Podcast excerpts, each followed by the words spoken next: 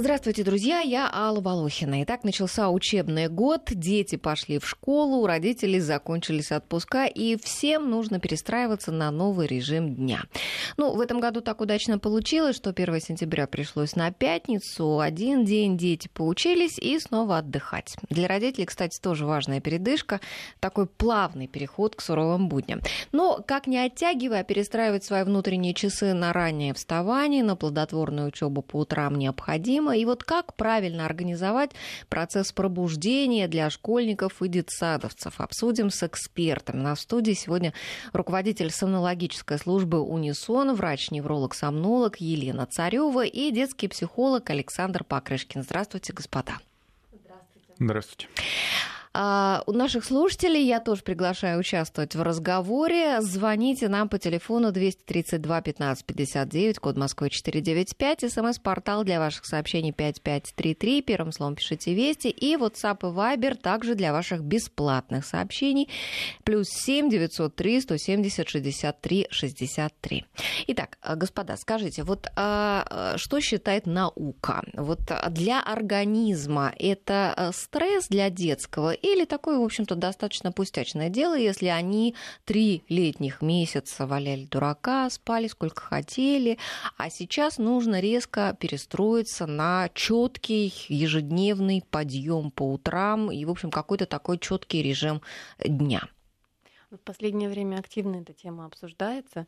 Я не знаю, как у Александра на приеме, но у нас, например, часто а, поднимается вопрос, когда вставать ребенку и когда нужно его перестраивать на учебное время. И в Штатах, например, даже а, законодательно начали менять э, начало учебного дня, чтобы помочь детям приспособиться. Ну, а на попозже, да, вы имеете в да, виду? Да, где-то угу. от получаса до часа уже сместили, и в целом у них колеблется сейчас от пол полдевятого до десяти. Ну, вообще в последнее время пишут о том, что вот для подростков особенно да, важно попозже встать, попозже приступить к учебе. Но тут много а для факторов. мелких детей, а для мелких, вот детсадовцы, младшешкольники, для них это не так, они легче да, встают. Вот рано. вы правильно начали задавать вопрос, что разные возрастные группы, разные режимы. А в целом, во-первых, потребность во сне разная. А во-вторых, э, время засыпания, соответственно, будет э, у младших школьников раньше, у старших школьников позже. Ну, это понятно. Но в любом случае они должны высыпаться. Исходя ну, это из этого понятно. нужно планировать режим. Но тем не менее, почему именно для подростков так важно, чтобы они позже начинали учебу? У них больше склонность быть совами. Отмечено, что они не то что генетически, а физиология предрасполагает их позже ложиться, позже вставать. Ага. То есть э, совиность, вы хотите сказать, она э, усугубляется с возрастом, да? Как это э, вообще бывает? Я вообще... Наоборот. Наоборот, вот смотрите, когда человек рождается, он же спит немеренное количество времени, а потом более-менее там, к двум годам формируется режим ну, близкий к, ко взрослому, то есть уже меньше дневного сна, уже более полноценный ночной сон, а потом, потом начинает сокращаться длительность сна. И, в общем-то, мы днем уже не спим, а, будучи школьниками, то есть 6-7 лет это уже потребность в дневном сне уходит. И сокращается где-то до ну, 10-12 часов для старшешкольников. И потом у нас каждые, получается, 10 лет уменьшается потребность во сне на полчаса где-то. Угу. Вот. Это вот связано... что по себе-то не замечаю. Вы еще молоды. Особенно вот Вы слишком молоды Работая в такую ранее, особенно в воскресенье, всегда хочется спать. Ну, физиология такова, что мелатонина с возрастом становится меньше, поэтому наши родители, бабушки, дедушки спят меньше и более поверхностно, а молодежь, она как-то больше склонна и поспать, и подольше, и покрепче. Угу. Поэтому Но, вставать сложнее. Александр, подключайтесь к разговору. Да. Скажите, а вот все-таки мой первый вопрос: вот насколько стрессово для ребенка, когда он вот так резко должен встроиться в четкий режим? Ну, или, или, или дети настолько пластичные, а там, чем меньше, тем пластичнее, что для них, в общем-то, это не проблема, а в первую неделю они и перестроятся. Очень по-разному, все зависит от ребенка, потому что мы вот можем говорить про в целом да, потребность сна там у младших школьников, да, у ребят, которые, например, только сейчас пошли там в первый класс, во второй, да, но у каждого ребенка это индивидуально, и э, все зависит от того, как, сколько вашему ребенку реально нужно сна сейчас. Некоторые первоклассники, например, досыпают с удовольствием э, дневным сном, потому что ну, а у них есть к этому склонность. Кто-то, ну, кто-то у, уже нет. У первоклассников у них еще и э, высокая эмоциональная нагрузка в связи с тем, что новое Конечно, дело, да. да, новые люди. Да, Они детям вообще тяжело в этом отстают. отношении. И физическая, и психическая нагрузка, вот Александр не даст соврать. Тут, э, Конечно, да. мне кажется, и психологических проблем гораздо больше у первоклассников, нежели у старших, да? Ну, А да, первый, пятый класс, конечно, да, это такие Какие? э, сложные периоды для ребят, особенно, да, нагру... как-то, потому что жизнь меняется, да, и нагрузки это больше, потому что в первом классе и в пятом, ну, как-то это все равно даже несмотря Переходы на то, такие, да, переходы, да, несмотря происходят? на то, что пятый класс уже вроде не первый, Мгм. но там все равно сложно. И, конечно, этим ребятам сложнее. А скажите, кому легче отрегулировать э, вот утреннее пробуждение, детсадовцу или школьнику? родителям. Дело в том, что многое э, в жизни ребенка зависит от родителей. Во-первых, от позиции родителей, как засыпать, как просыпаться, а во-вторых, от того, как в принципе в семье это происходит. Если мы говорим о нарушениях сна в целом, то в первую очередь мы фиксируем время пробуждения. И тут уже социальная активность диктует, во сколько это должно быть, в зависимости от того, где семья проживает и как долго им добираться. Мгм. Э, Ну хорошо, а вот как облегчить процесс э, пробуждения детей? Вот есть какие-то волшебные способы? Там, не Есть. знаю, там водички дать попить сразу еще в постель, там помассировать, там растереть так энергично, там ушные раковины, э, там эти ноги, там эти стопы. Это вот лично мой рецепт, я его года два практиковал со своим ребенком. Что еще есть? Я бы сказала, что два момента есть основных. Первое ам, физиология сна. Да? Чем выше температура и выше пульс, тем меньше сна и сонливости. Соответственно, все, что повышает пульс и температуру, приветствуется. Зарядка, аэробная нагрузка, а, там горячий чай, например, а, который еще и кофеин содержит. То Да? есть войти, просто рявкнуть на него сразу, Не-не-не, да, вы с что? утра. Александр нас сразу будет не одергивать пульс. по рукам. Нет, нет, нет. А второй момент вообще главное во сне это регулярность. И чем четче соблюдается режим, тем легче вставать с утра. Потому что даже если организм не высыпается накануне, он подстраивает таким образом и качество сна, и структуру сна, и его длительность, чтобы восполнить это следующую ночь. Так что если время фиксировано, засыпание, пробуждение, ну или хотя бы пробуждение, то организм будет помогать подстраиваться для этого. Ну, это все так вот на словах. Организм должен помогать и будет помогать. А многие, многие дети очень трудно встают с утра.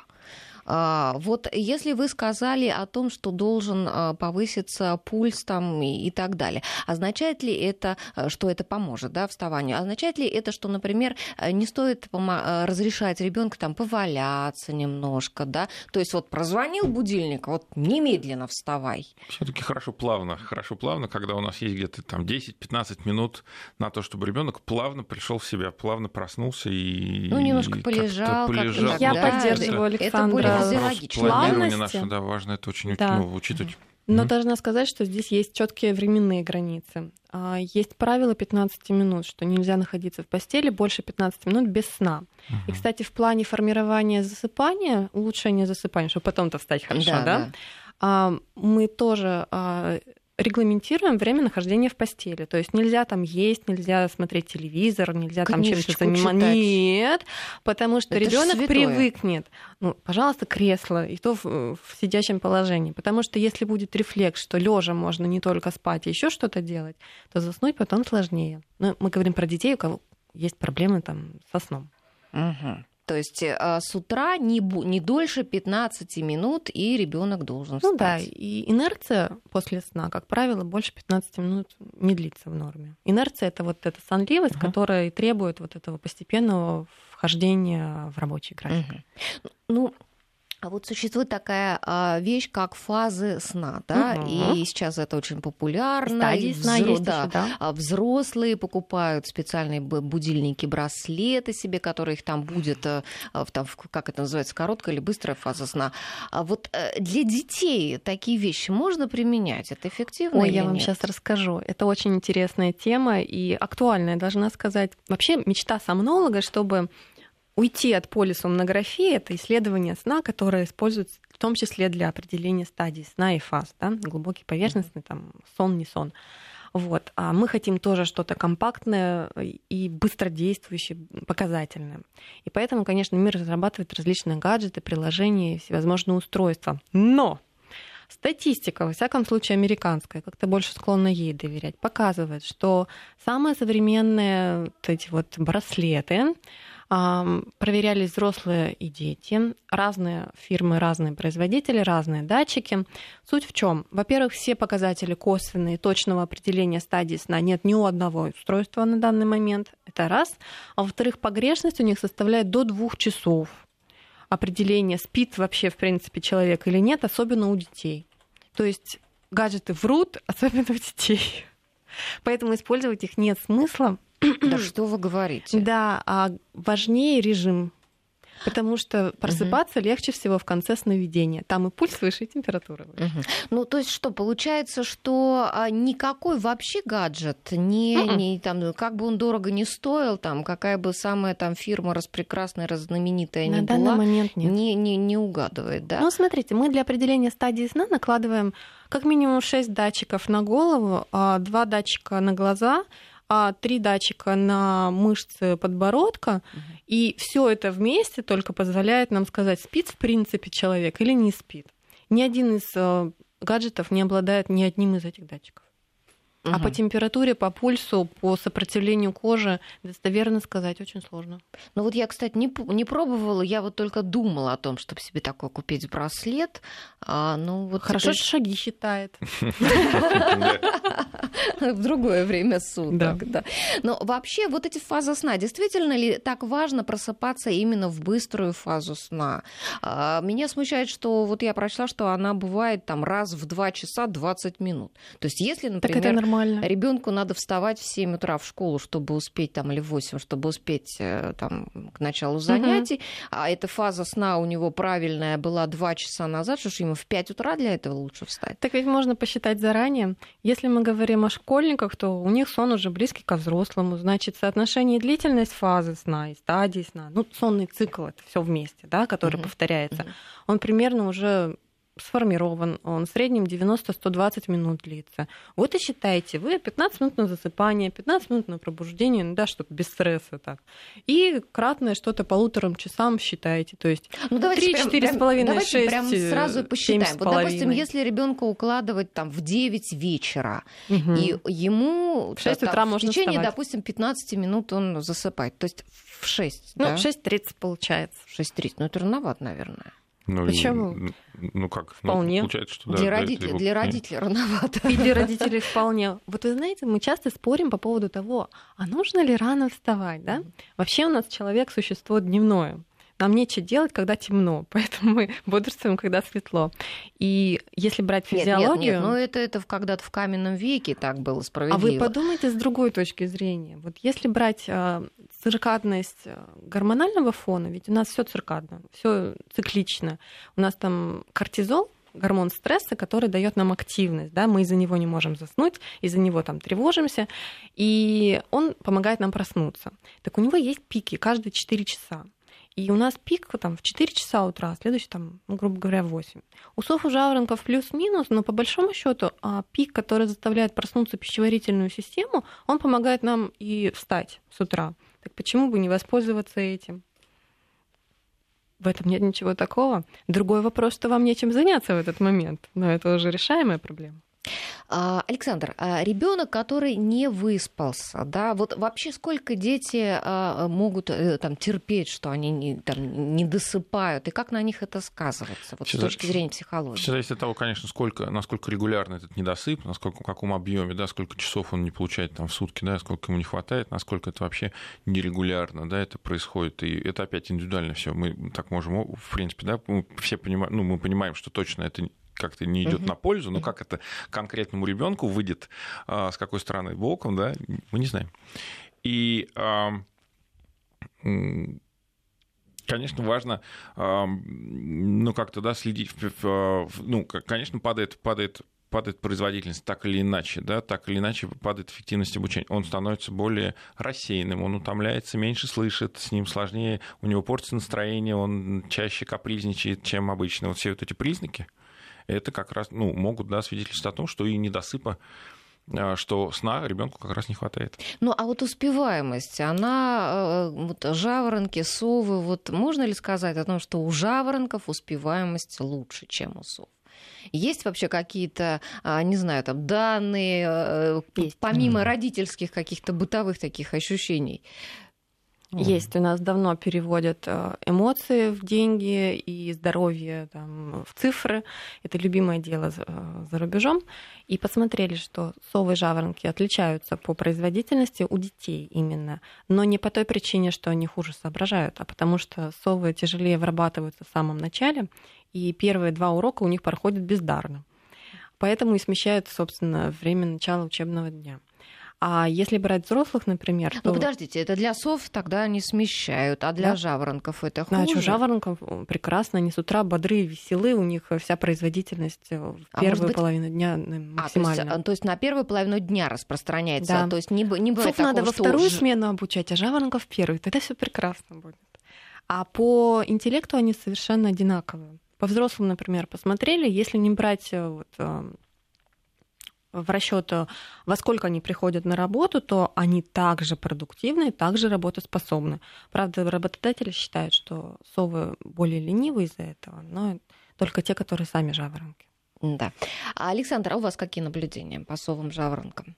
Ну, я соглашусь, Елена, тут вот, да, какая-то, вот тут важно понимать особенности нашего ребенка конкретно, да, что, э, как, когда ему лучше ложиться, когда ему лучше вставать. А важно, мне кажется, дети все-таки, вот дети э, все-таки во многом подстраиваются под родителей. Ну, Тоже у меня, правда, такое. очень нерелевантный опыт. Я могу только по своей семье судить. И мне кажется, у детей уже в грудном возрасте проявляются, вот кто они там, совы или жаворонки. Uh-huh. Или, или, или мой опыт, только вот мой опыт. Он не говорит, что так и есть. А мы как раз с Александром перед передачей а, рассказ... рассуждали на эту тему совы жаворонки. Это вообще психологическая особенность, да, привычка или генетика. И сейчас такие данные, что это мультифакторное состояние, которое определяет и в том числе генетические факторы. Поэтому проявление в раннем детстве возможно. И копирование взрослых тоже возможно. То есть все это влияет на то, как э, ребенок формирует свой режим. Вообще надо понимать, что с детства надо учить спать. И чем раньше, тем лучше. А родители учат своим примером. И чтобы не повторять ошибки взрослых, их э, ну, ну, а что значит учить? То есть вот то, что вы говорили, там, не читать в постели, не, не, не лежать это там все называется с гаджетом, или, сна. Или, или как учить? Это на самом деле очень простые правила, которые вы наверняка знаете, просто их надо применять. Угу. Это называется гигиена сна. Это условия отхода ко сну и формирование ассоциации отхода ко сну. А первое это условие. Ну, одно, одно мы поговорили, да, что кровать и сон это должно быть одно и то же в голове ребенка. Ритуалы отхода ко сну очень хорошо работают у детей. У кого-то это водные процедуры перед сном, у кого-то книжка, но главное, чтобы одна сказка, а не две а, одевание там пижамки, ну что-то однообразное, расслабляющее, не активирующее. Очень важный момент – исключение света, гаджеты, телефоны, телевизоры, потому что это подавляет мелатонин, который дает сонливость. Ну а вот про свет. Некоторые дети боятся темноты и просят оставить ночник включенным. Вот а это а, вредно для организма? Вредно. Это мешает выработке мелатонина? Мешает, нарушает сон, и поэтому прямая дорога к Александру. Страхи, фобии – это то есть, э, подождите, мы, то есть мы наоборот пытаемся включением этого ночника бороться со страхами и фобиями. А что получается? Ну, получается, что это промежуточный, да, такой, может быть, такой промежуточный вариант, как между самостоятельным засыпанием, да, и, и, и засыпанием с помощью взрослого, да, рядом с кем-то, когда ребенок нас вообще не отпускает, да, вот этот ночник, это, ну, в какой-то момент, да, это может быть такой там временной мерой, наверное, да, когда, ну, если он совсем по-другому не засыпает, ну, вот мы, а, да, постепенно, плавно, просто важно помнить о том, что хорошо бы, чтобы а, этот ночник постепенно да, ушел из нашей жизни, и мы засыпали в темноте. И тогда, если так не получается, тогда, конечно, имеет смысл пообщаться с психологом и как-то, может быть, еще дополнительно нашему ребенку помочь, да, стать а, как-то научиться с, а, к этому относиться проще. Я вспоминаю сразу фильм «Унесенный ветром», где Ред Батлер выгнал няньку за то, что она его дочке Бонни выключила свет, да, а Бонни боялась спать без света. А, то да. есть а, а, разрешить ребенку заснуть со светом, а если потом, допустим, ночник выключить, а если ребенок проснется, как быть? Тут с точки зрения психологии всегда цена вопроса, да, какой мы можем выключить ночник, но просто э, насколько это будет комфортно ребенку действительно, да, когда он проснется. И вот это тут какая-то всегда есть грань, да, как бы с точки зрения там пользы для здоровья, точно, да, понятно, что э, свет, свет это вредно, а с другой стороны, но если он не засыпает и потом кричит, ну как-то мы, нам приходится идти Придется на компромисс. жертвовать но, мелатонином, важно, да, на какое-то время. Понимаете, что это тоже, да, это тоже не здорово. И да, вот тут вся семья попадает к сомнологу. Вот. Вы знаете, на самом деле есть градация нарушений сна у детей по возрастам. И самая первая проблема — это нарушение ассоциации отхода ко сну. И тут, э, в зависимости от того, какой возраст у ребенка, то есть первое — это, а, как сказать-то, когда они а, плохо переносят а, отказ от взрослого присутствия. Uh-huh. Это где-то до двух лет uh-huh. они тяжело переносят, потом становятся более самостоятельными, и тут начинается шантаж. Uh-huh. Вы знаете, что дети любят пообщаться со своими родителями, особенно если это ночное время, потому что днем-то родителей нет, с утра они быстро убегают, и вот единственная возможность там поговорить. Угу. Поэтому одна сказка превращается в две, в три, а потом уходишь, а, я почитаю еще, я боюсь вот этого. В общем, как э, повод пообщаться. И вот здесь, э, чем старше ребенок, тем больше он становится самостоятельным, он проверяет границы взрослых. Я думаю, Александр поправит меня, если что. Но, в принципе, это уже становится больше психологической проблемой, нежели физиологической. И тут важно э, проявить стойкость. Ну, то есть, Александр, если ребенок вам говорит, что он чего-то боится, нужно докопаться, все-таки действительно он боится, нужно или понять, он хочет конечно. с вами нужно больше понять, общаться. Это правда. Да? Там правда кажется, что там баба Яга, или все-таки да. нет. Да? Без и, психолога конечно, не здесь, разобраться. Здесь важно ну, наблюдать в первую очередь да, за ребенком, насколько сильно он волнуется, насколько мы верим вот в эту эмоцию, да, насколько она естественна, насколько ему правда сложно успокоиться там без нас. Да? Вот это ну, какой-то критерий да, такой важный. Потому что действительно, если это, как Елена сказала, да, если это вот, ну, затягивается специально, чтобы пообщаться, то, конечно, приходится да, какое-то решение принимать, вводить в правила и это ограничивать и договариваться лучше об этом заранее. Ну что ж, мы сейчас прервемся на короткий выпуск новостей. Буквально через две с половиной минуты вернемся в эфир. Друзья, звоните нам и пишите. После выпуска новостей я напомню наши координаты. Итак, мы продолжаем разговор о том, как правильно организовать процесс э, пробуждения для школьников и детсадовцев и отрегулировать режим дня, поскольку уже начинается новый учебный год. У нас в студии руководитель сомнологической службы «Унисон», врач-невролог, сомнолог Елена Царева и детский психолог Александр Покрышкин. Наших слушателей я приглашаю к разговору. Звоните нам по телефону 232-1559, код Москвы 495, смс-портал 5533, первым словом пишите в сообщений Вести и WhatsApp и Viber для ваших бесплатных сообщений плюс 7 903 170 63 63. Ну, э, до новостей мы говорили о том, что э, пользоваться ночниками не очень полезно для здоровья, потому что свет, он блокирует выработку э, гормона сна мелатонина. Скажите, а вот наоборот, включение света утром при пробуждении, вот насколько это важно для организма, чтобы он проснулся? Сейчас наступает э, темный так такое время, да, день, день сокращается угу. у нас, э, просыпаться становится все темнее и темнее. И как-то нелогично. Да, то есть вот э, как здесь действовать? Позволять ли ребенку там медленно копаться, собираться, там одеваться при там настольной лампе или при том же ночнике, или нужно всю иллюминацию по квартире включить, музыку на всю громкость, там и так далее, все просыпаемся. Вот вы в корень зрите. Нужно все, что мешает засыпать, переносить на утро, в том числе свет.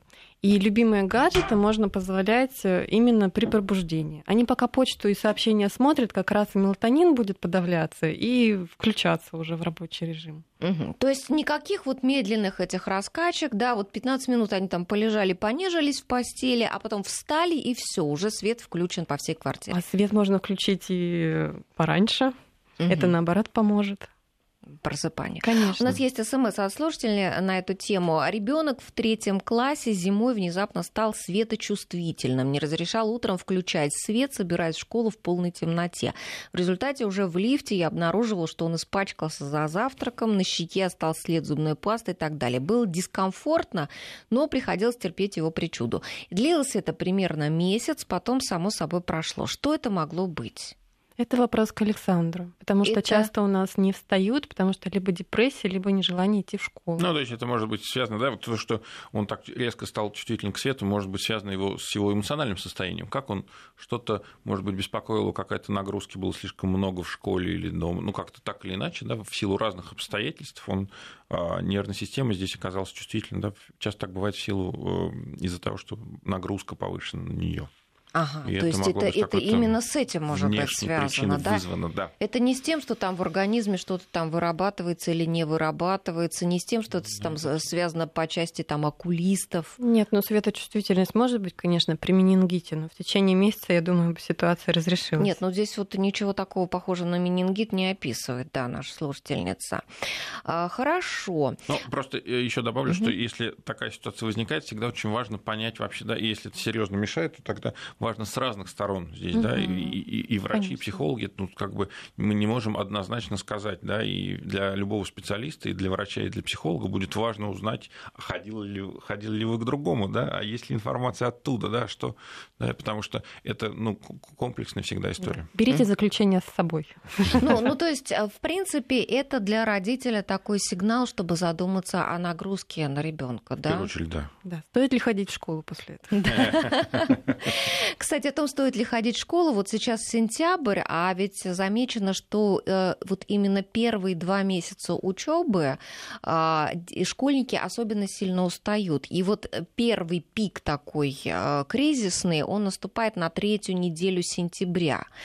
И вот по моему материнскому опыту, если в это время ребенку дать, ну, хотя бы один там дополнительный выходной день, это только на пользу организму. Да, конечно, да, конечно. Мне кажется, что вообще очень а, такая культурная история, вот, да, как какие-то вещи меняются сейчас, потому что если мы, вот даже в языке есть такой штамп, да, что мы тратим треть жизни на сон, ну, как бы тратим, да, что признаться, если кто-то нам на работе рассказывает, что он высыпается, но мы будем считать, что он Да мы будем его ненавидеть старается. Мы будем- помимо того, что мы будем завидовать, Да, да, да, да. мы будем считать, что он не, Не дорабатывает. Он не дорабатывает. Он какой-то, у него, он без ответа- у него, наверное, ни детей, ничего там, не да, ни- модно спать нынче, когда да. его кто-то содержит, ну да, вот у нас какие-то, да, могут появиться такие мысли, да, на самом деле оказывается, что, ну, сон это важно, это играет, эти, это все вот эта нагрузка, которую мы не замечаем, вот эти мелочи, как бы, да, вот э, распорядок, э, время отхода ко сну, э, ритуалы засыпания и подъема, да, которым мы часто не обращаем внимания, да, к которым мы привыкли, как э, относимся как к каким-то само собой разумеющимся да, вещам, оказывается, эти мелочи имеют значение. И нагрузка, да, например, на- да, вот это, которая, и эм, про которую вы говорите в начале года, да, это тоже, ну, как бы важный момент, к этому надо готовиться, важно учитывать. И здорово, если у ребенка есть, особенно вот а, в те сложные да, классы, про которые мы говорили, в первый, в пятый, да, ну и там и ко всем это относится так или иначе, да, когда есть а, день, когда ребенок ничего не делает, есть день, когда он а, не загружен дополнительной педагогической активностью в течение недели, не ходит на кружки. Или вообще есть выходной, когда он целый день дома, да, и- потому что это важно. О, Кстати, не, не так давно в эфир нам звонила одна мама дошкольника. Она сказала, что она вообще не видит причин, почему так уж надо прям жалеть школьников, которые сильно загружены, там много часов проводят там в школе, там за домашними заданиями, что вот, мол, а, находят же они силы на то, чтобы сидеть в своих гаджетах. Но я подчеркну, Ну, что это мама дошкольника. Ее пока ребенок не, приход- не приходил там зеленого цвета из школы, и э, пока она таким вот образом рассуждает, но многие ведь действительно не думают, взрослые, о том, что э, у взрослых ведь установлен 8-часовой рабочий день, да, и они, конечно, хотели бы прийти домой и отдохнуть, а не Да думать, где там, вы таких продолжать. видели? Что, а, о 8 часов? работе. Нет. Вот, нет, ну, э, 18? Это понятно, да. понятно, что ну, ничего хорошего же в этом, правильно? Нет, Нет. ни для организма, ни для, там, не знаю, там, твоей семейной, личной жизни и так далее. А, а мы забываем о том, что дети тоже ведь они в школе отработали, домой они приходят, здесь тоже им необходимо много работать. Ведь это тоже сказывается, да, и на том же, и на сне ребенка. Конечно, конечно, конечно, конечно. На степень переутомления, конечно, будет влиять на э, и на, на процесс засыпания, и на качество сна, разумеется. И это а скажите, а скажите, вот если э, зависит ли степень, не знаю, там, одаренности ребенка от того, сколько ему нужно сна? Вот я видела буквально вчера там в интернете ролик пятилетний китайский ребенок, а мы знаем, какая в Китае, да, система воспитания детей, что там просто их заставляют там многими часами учиться. А пятилетний ребенок виртуозно играл э, там классическую какую-то мелодию, а, э, пальчики, знаете, такие совершенно детские вот еще такие пухленькие пальчики, и она так перебирала этими пальчиками, что это вот просто взрослый пианист вот так а, работает. Вот такому ребенку ему требуется э, какие-то, какое-то дополнительное время для сна. Мы говорим именно про пианистов? Вообще про детей, которые, ну вот, у которых большая нагрузка, которые там одарены, допустим. Смотрите, тут какая ситуация. А, два момента можно выделить. Во-первых, есть такая теория локального сна.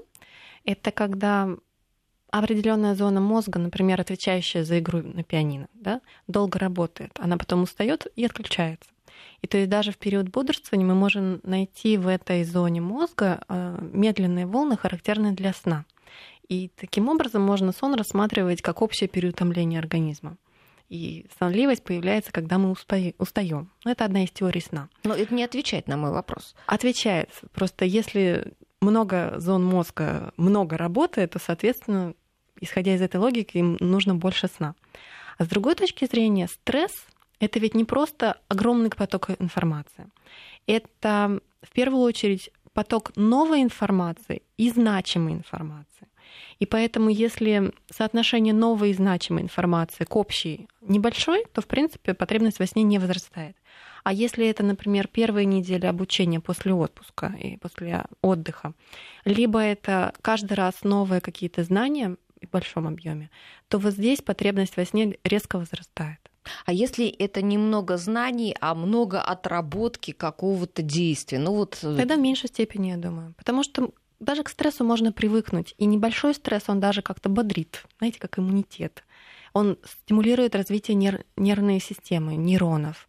И когда что-то работает, то и развивается. А если не работает, значит не развивается.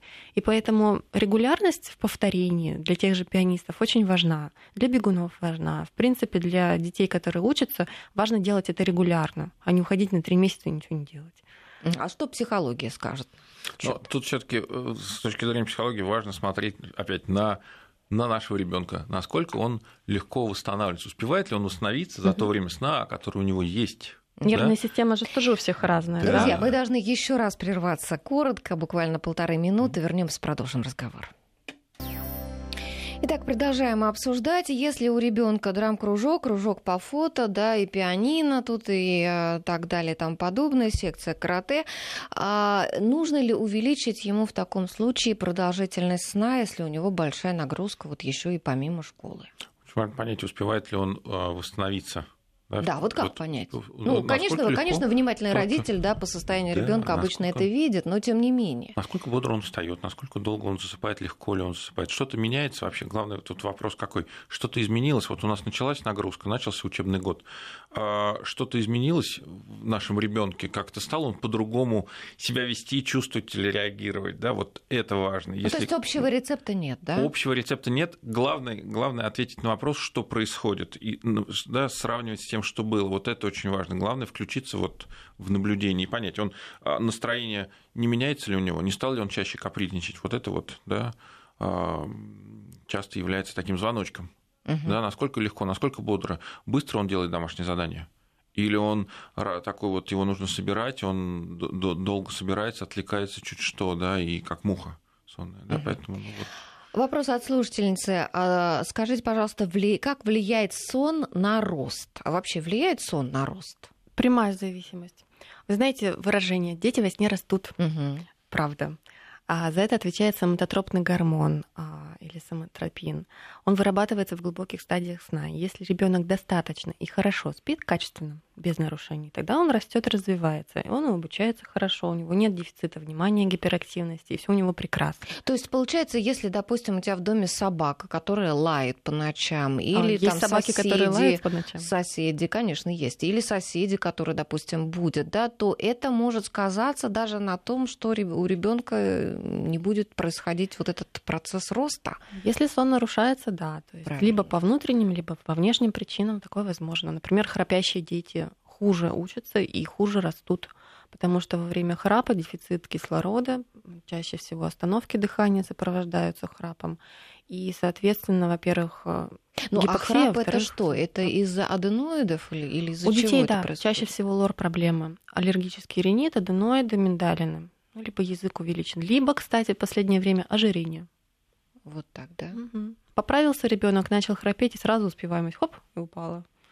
Угу. То есть здесь даже Прямая такая связь есть. И долго да? ждать не надо, да. А дети, которые перестают храпеть, часто переходят из коррекционных школ в обычные. Ну хорошо, а если ребенок, вот, допустим, а, а, такой низкорослый, родитель тревожится, да, что ребенок не растет, если ему увеличить, там, класть его с днем поспать, там и так далее, вот, вот э, э, здесь можно помочь росту? А днем спать не рекомендуется, если это не младший э, ребенок. А, во-первых, нужно понять, почему он плохо спит. То есть это либо психологическая проблема, и надо Нет, решать... он, может, нормально спит, просто он ну, маленький ростом. Ну, если он маленький ростом, значит, он в родителей. А если все высокие, а он маленький, надо думать. Может быть, здесь проблема со здоровьем. Либо сон, либо гормональная. Ну хорошо. А есть ли какие-то продукты, которые способствуют засыпанию и пробуждению, спрашивает наш слушатель. А, и э, уточняет, может быть, мята? В плане пробуждения или засыпания? Засыпание, видимо, да. Ну, скажем так, успокоительные средства, как говорит доктор Комаровский, помогают тем, кто их дает, в основном родителям. Поэтому принимать ромашку, шалфей и прочие травки, особенно на спиртовых э, растворах, не стоит. Туда даже относится и Нет, ну, молоко чаи. с медом. Сейчас же есть вот э, там чаи такие э, написано для там ну, засыпания. Да. Там... Ну, раз уж мы сегодня научным подходом как-то стараемся, то доказательной базы в мире нет по растительным препаратам. Будем отталкиваться от этого. Индивидуальное э, плацебо-эффект никто не отменял, ритуал отхода ко сну тоже. Поэтому молоко с медом может действовать как горячий напиток успокаивающий, так и как ритуал отхода ко сну, но не как снотворно. Даже мелатонин как снотворный не рассматривается. Угу. Вот. А в плане продуктов тут важно, что на сон у нас какие продукты влияют? Содержащие калий, магний, кальций, железо и триптофан, либо его предшественники. То есть яблочко лучше съесть, да, перед сном? Ну, много ли у нас железа из яблока усваивается? Нет, Нет это к тому, что не надо детей сажать на вегетарианство. Мясо, субпродукты, которые содержат и витамин В12, и железо в доступной форме, они обязательны для детей. Поэтому, если железа нет, он может двигать ногами во время сна, не засыпать, э, искать положение тела. Это будет синдром беспокойных ног. Такое редко, но бывает у детей, у взрослых больше. Если не хватает кальция, магния, он будет беспокойным, а, будет плохо засыпать, будет просыпаться. Ну, соответственно, это должно быть полноценно по витаминам, микроэлементам и в целом по калорийности. Некоторые э, родители заявляют, что когда нормализуется питание, то и общее состояние здоровья и сон тоже нормализуется. А продукты, которые помогают пробуждению, есть такие? Ну, с инерцией сна больше борется светотерапия, то есть цвет белый, голубой, либо естественный. А звук? А звук, Нет, если музыка, приятный, музыка, если, если вот радио, только... Если нашу радиостанцию, например, включить Вашу можно. Витаминка как раз в подходящее время выходит. Да, звуки, ну, тут надо понимать, чувствительный человек звуком или нет. Он больше на прикосновение или еще что-то. Все же разные, да? Как Александр любит говорить. Я тоже люблю, что все индивидуально. Но а в плане продуктов тут даже не содержание продуктов, а как таковое. То есть, если совы хотят вставать пораньше, им обязательно нужно завтракать. А в плане инерции сна а, больше помогает там вода с чем-то кислым, например, там, с лимоном. Ну, тут небольшая доказательность. Это больше для того, чтобы запустить э, желудочно-кишечный тракт. Потому что мы либо спим, либо едим. Угу. Это исключающая вещь. Угу. То есть э, пришел будить ребенка, принеси ему стакан воды с лимонным соком. Да, и заметьте, я не рекомендую быть, кофеин. Поможет. Вот это угу. важно отметить, потому что взрослые это себе могут чашечку кофе налить, а вот формировать зависимость от кофеина у, у детей это пагубно и не рекомендуется. Угу. А за сколько времени до сна нужно а, отбирать у ребенка гаджеты? Ну, считать, что норма это где-то полчаса уже точно, но, в общем, можно считать. Опять все зависит от... Сомнологи как, бы добавили еще парочку часов. Еще парочку часов. Ну, ну это да, уж очень, совсем очень, вы. Да, а я и взрослым рекомендую за два часа все исключать. Ну, просто важно понимать, ну, на, опять на кого-то действует очень там, возбуждающе, мы можем заметить. Но в целом, конечно, важно это сворачивать заранее, да, хотя бы там за полчаса, да, за час. Чтобы он успел успокоиться. Да, и как раз вот э, ограничить, да, и все активные игры, и, и все, что может, наоборот, вводить э, какие-то более спокойные, там, водные процедуры, которые у нас регулярно, да, могут быть, и вот это может быть регулярным э, э, таким ритуалом ежедневным для подготовки ко сну. Ну, вот и с маленьким ребенком, конечно, заменить. проще. Здесь можно там отрегулировать ему как-то, да, как до, до скольких он пользуется этим гаджетом. С подростками намного сложнее. С ними можно договориться. С ними нужно договариваться, конечно, им можно, ну, можно вводить правила, да, и какие-то ну, ограничения, потому что как раз вот эта тонкая грань, да, о, о том, что все-таки это, ну, это, это касается здоровья, и это то, где мы, родители, да, как-то, ну, еще несем ответственность да, и поэтому здесь мы можем точно договариваться. Угу.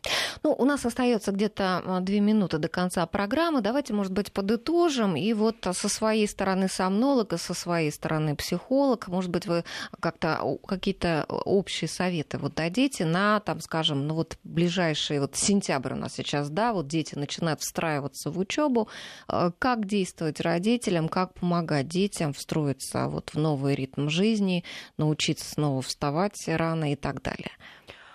У сомнологии все просто. У нас главное регулярность, одно время подъема, одно время засыпания, достаточная нагрузка физическая в параллельной э, психологической, потому что аэробная нагрузка, она снижает стрессовые гормоны, помогает успокоиться к вечеру. И важно, чтобы факторы, которые мешают заснуть, были исключены вечером, и они могут переноситься на утро. А вот конкретно? Свет, тяжелая физическая нагрузка, активирующее воздействие и кофеин. У детей, я думаю, кофеин нужно исключать вообще. Угу. Александр, вы? А, мне кажется, что очень важно мне кажется, что важно вводить, а, делать это, ну, во-первых, помнить о том, что сон это важно, и расписание это важно, это играет, и это наша обязанность за этим следить. Это вот прям шаг номер один. А дальше важно, чтобы это было плавно и легко для ребенка. Важно следить за тем, чтобы все эти правила и обязанности были, ну, не шли во вред его да, эмоциональному состоянию, чтобы ему было это делать легко и приятно. Ну что ж, спасибо большое. А, сегодня у нас в студии были сомнолог Елена Царева и детский психолог Александр Покрышкин. Я с вами прощаюсь, друзья. Алла Волохина.